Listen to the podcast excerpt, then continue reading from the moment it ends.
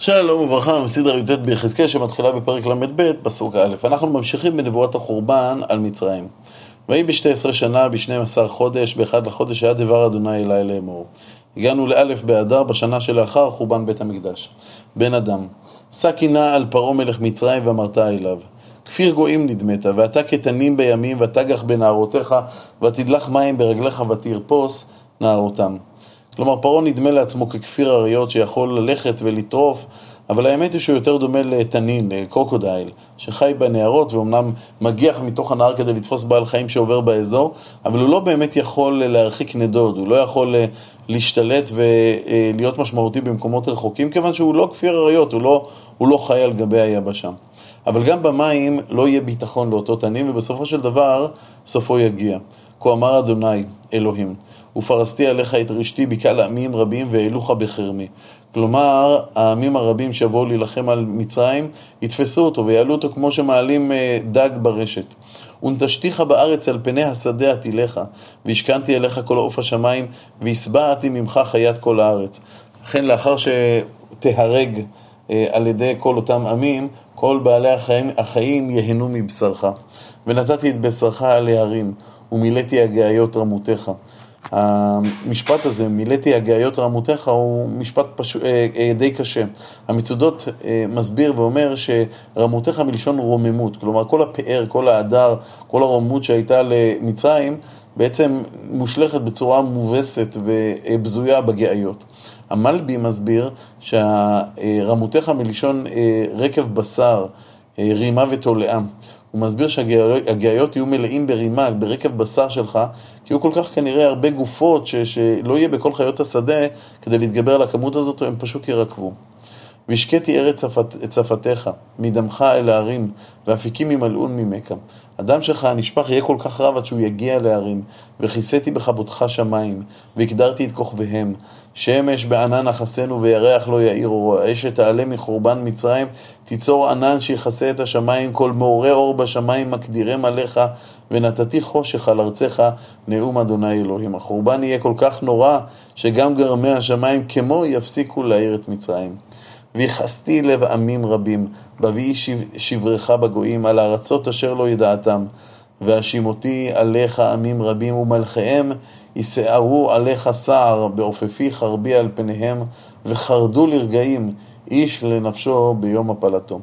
כלומר, החורבנה של מצרים יטיל תדהמה על העמים, פחד על העמים, שיראו איך החרב שתוקפת את מצרים עוברת על פניהם, פחד שמלווה בחשש לגורלם שלהם עצמם.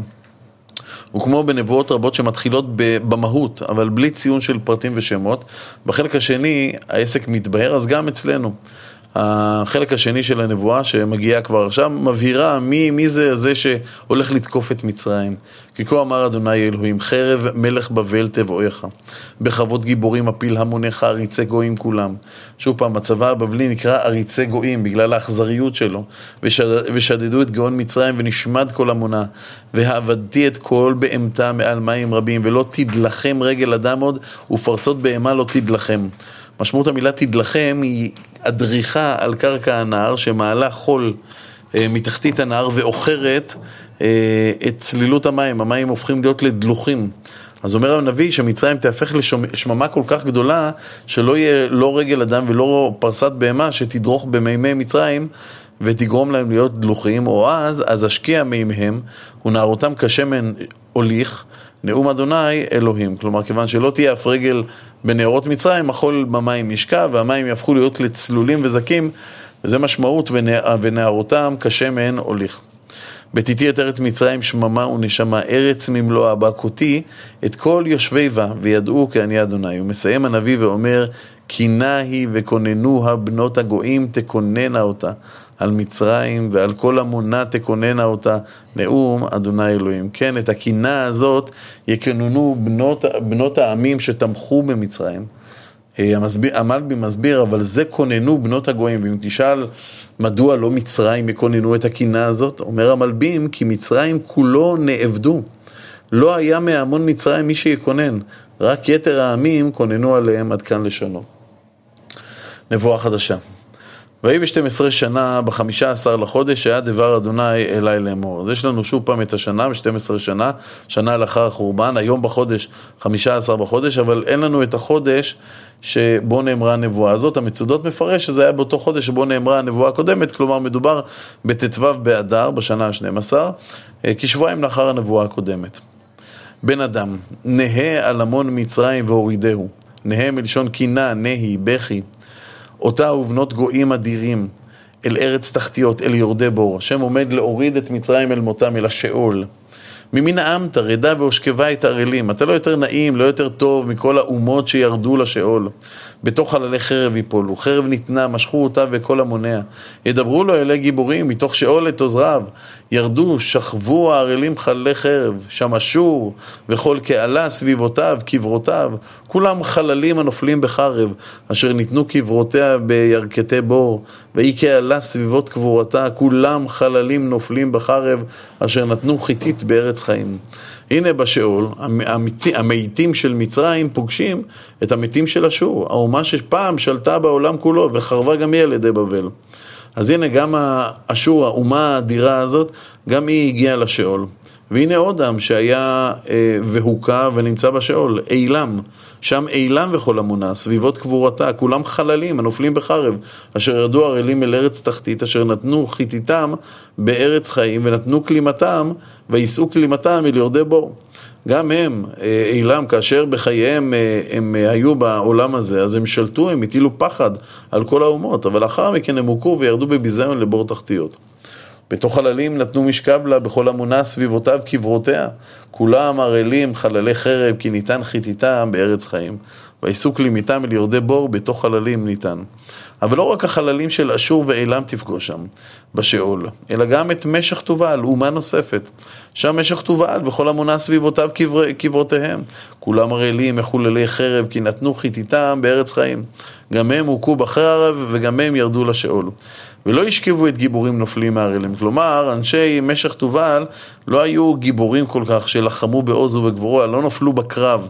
ולכן לא יהיה להם את הכבוד הזה, לא ישכבו את גיבורים, לא ישכבו ביחד עם הגיבורים האמיתים שנפלו בחרב, אשר ידעו שאול בכלי מלחמתם וייתנו את חרבותם תחת ראשיהם.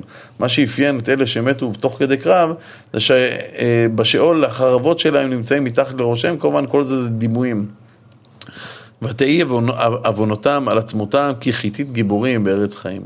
כלומר, בסופו של דבר הם אמנם נמצאים בשאול, אבל בצורה יותר בזויה. ואתה בתוך הרעילים תישבר ותשכב את חללי חרב. אבל לא רק איתם תהיה, אלא גם עם אדום. שמה אדום מלכיה וכל נשיאיה אשר ניתנו בגבורתם את חללי חרב. המה את ערלים ישכבו ואת יורדי בור. וגם תפגוש שם את נסיכי צפון, שלא ברור מי הם, אבל בגלל שהם מובאים כאן עם הצידונים, אולי הכוונה לשן צור או, או לאומה אחרת. שם נסיכי צפון כולם וכל צידוני אשר ירדו את חללים בחיטתם מגבורתם בושים. כלומר, כאשר הם נפלו, הם בושו על כך שגבורתם לא הצילה אותם. וישכבו על ערלים את חללי חרב, וישאו כלימתם את יורדי בור. ואז כאשר פרעה רואה את כל אותם אומות אדירות בתוך השאול, הוא מתנחם על מותו ועל מות עמו. אותם יראה פרעה וניחם על כל המונה, חללי חרב פרעה וכל חילו נאום אדוני אלוהים.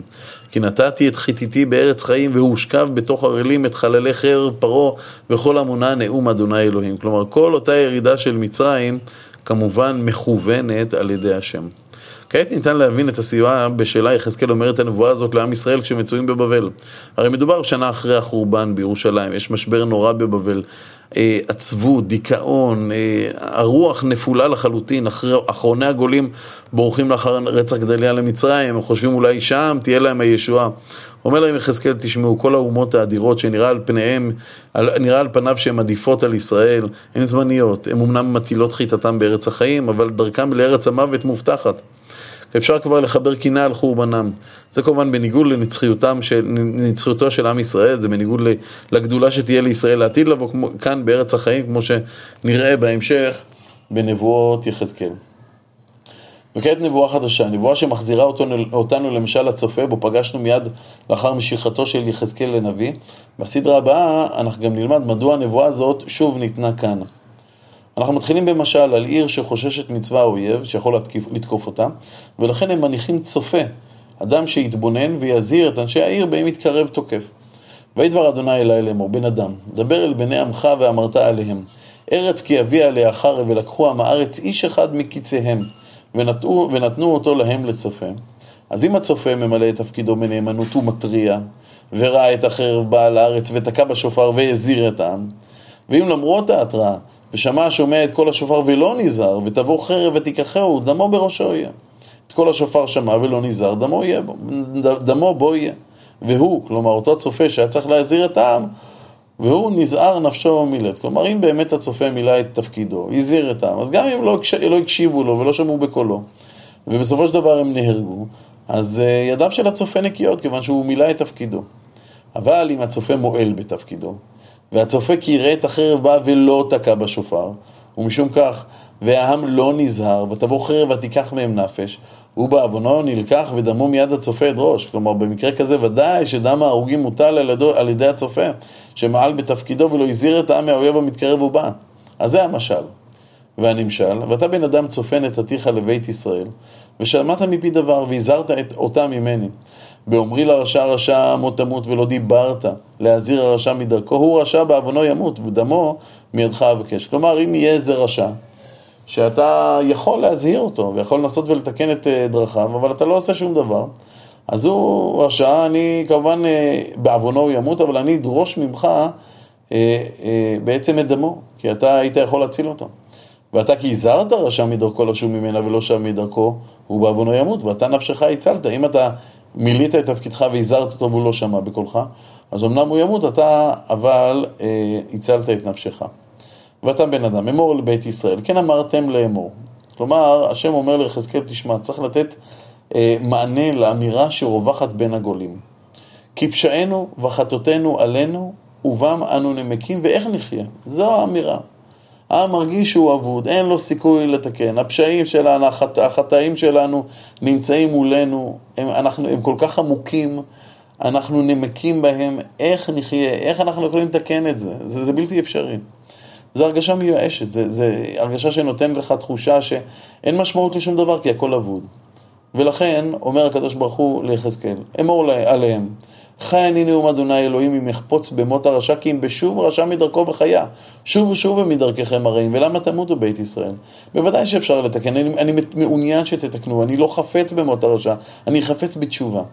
הוא מוסיף יחזקאל ואומר בשם השם כי הדבר הזה כמובן פונה לשני הכיוונים, ואתה בן אדם אמור אל בני עמך צדקת הצדיק לא תצילנו ביום פשעו, ורשעת הרשע לא, לא ייכשל בה ביום שובו מרשעו.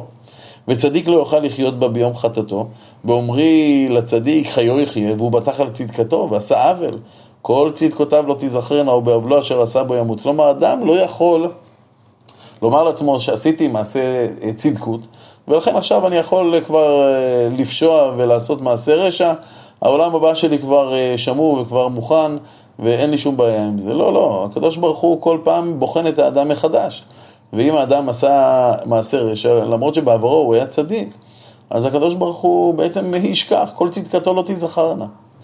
וכמובן, הפוך, ובאומרי לרשע מות תמות, ושב מחטאתו ועשה משפט וצדקה, חבול ישיב, רשע גזלה ישלם, בחוקות החיים הלך לבלתי עשות עוול, חיו יחיה ולא ימות.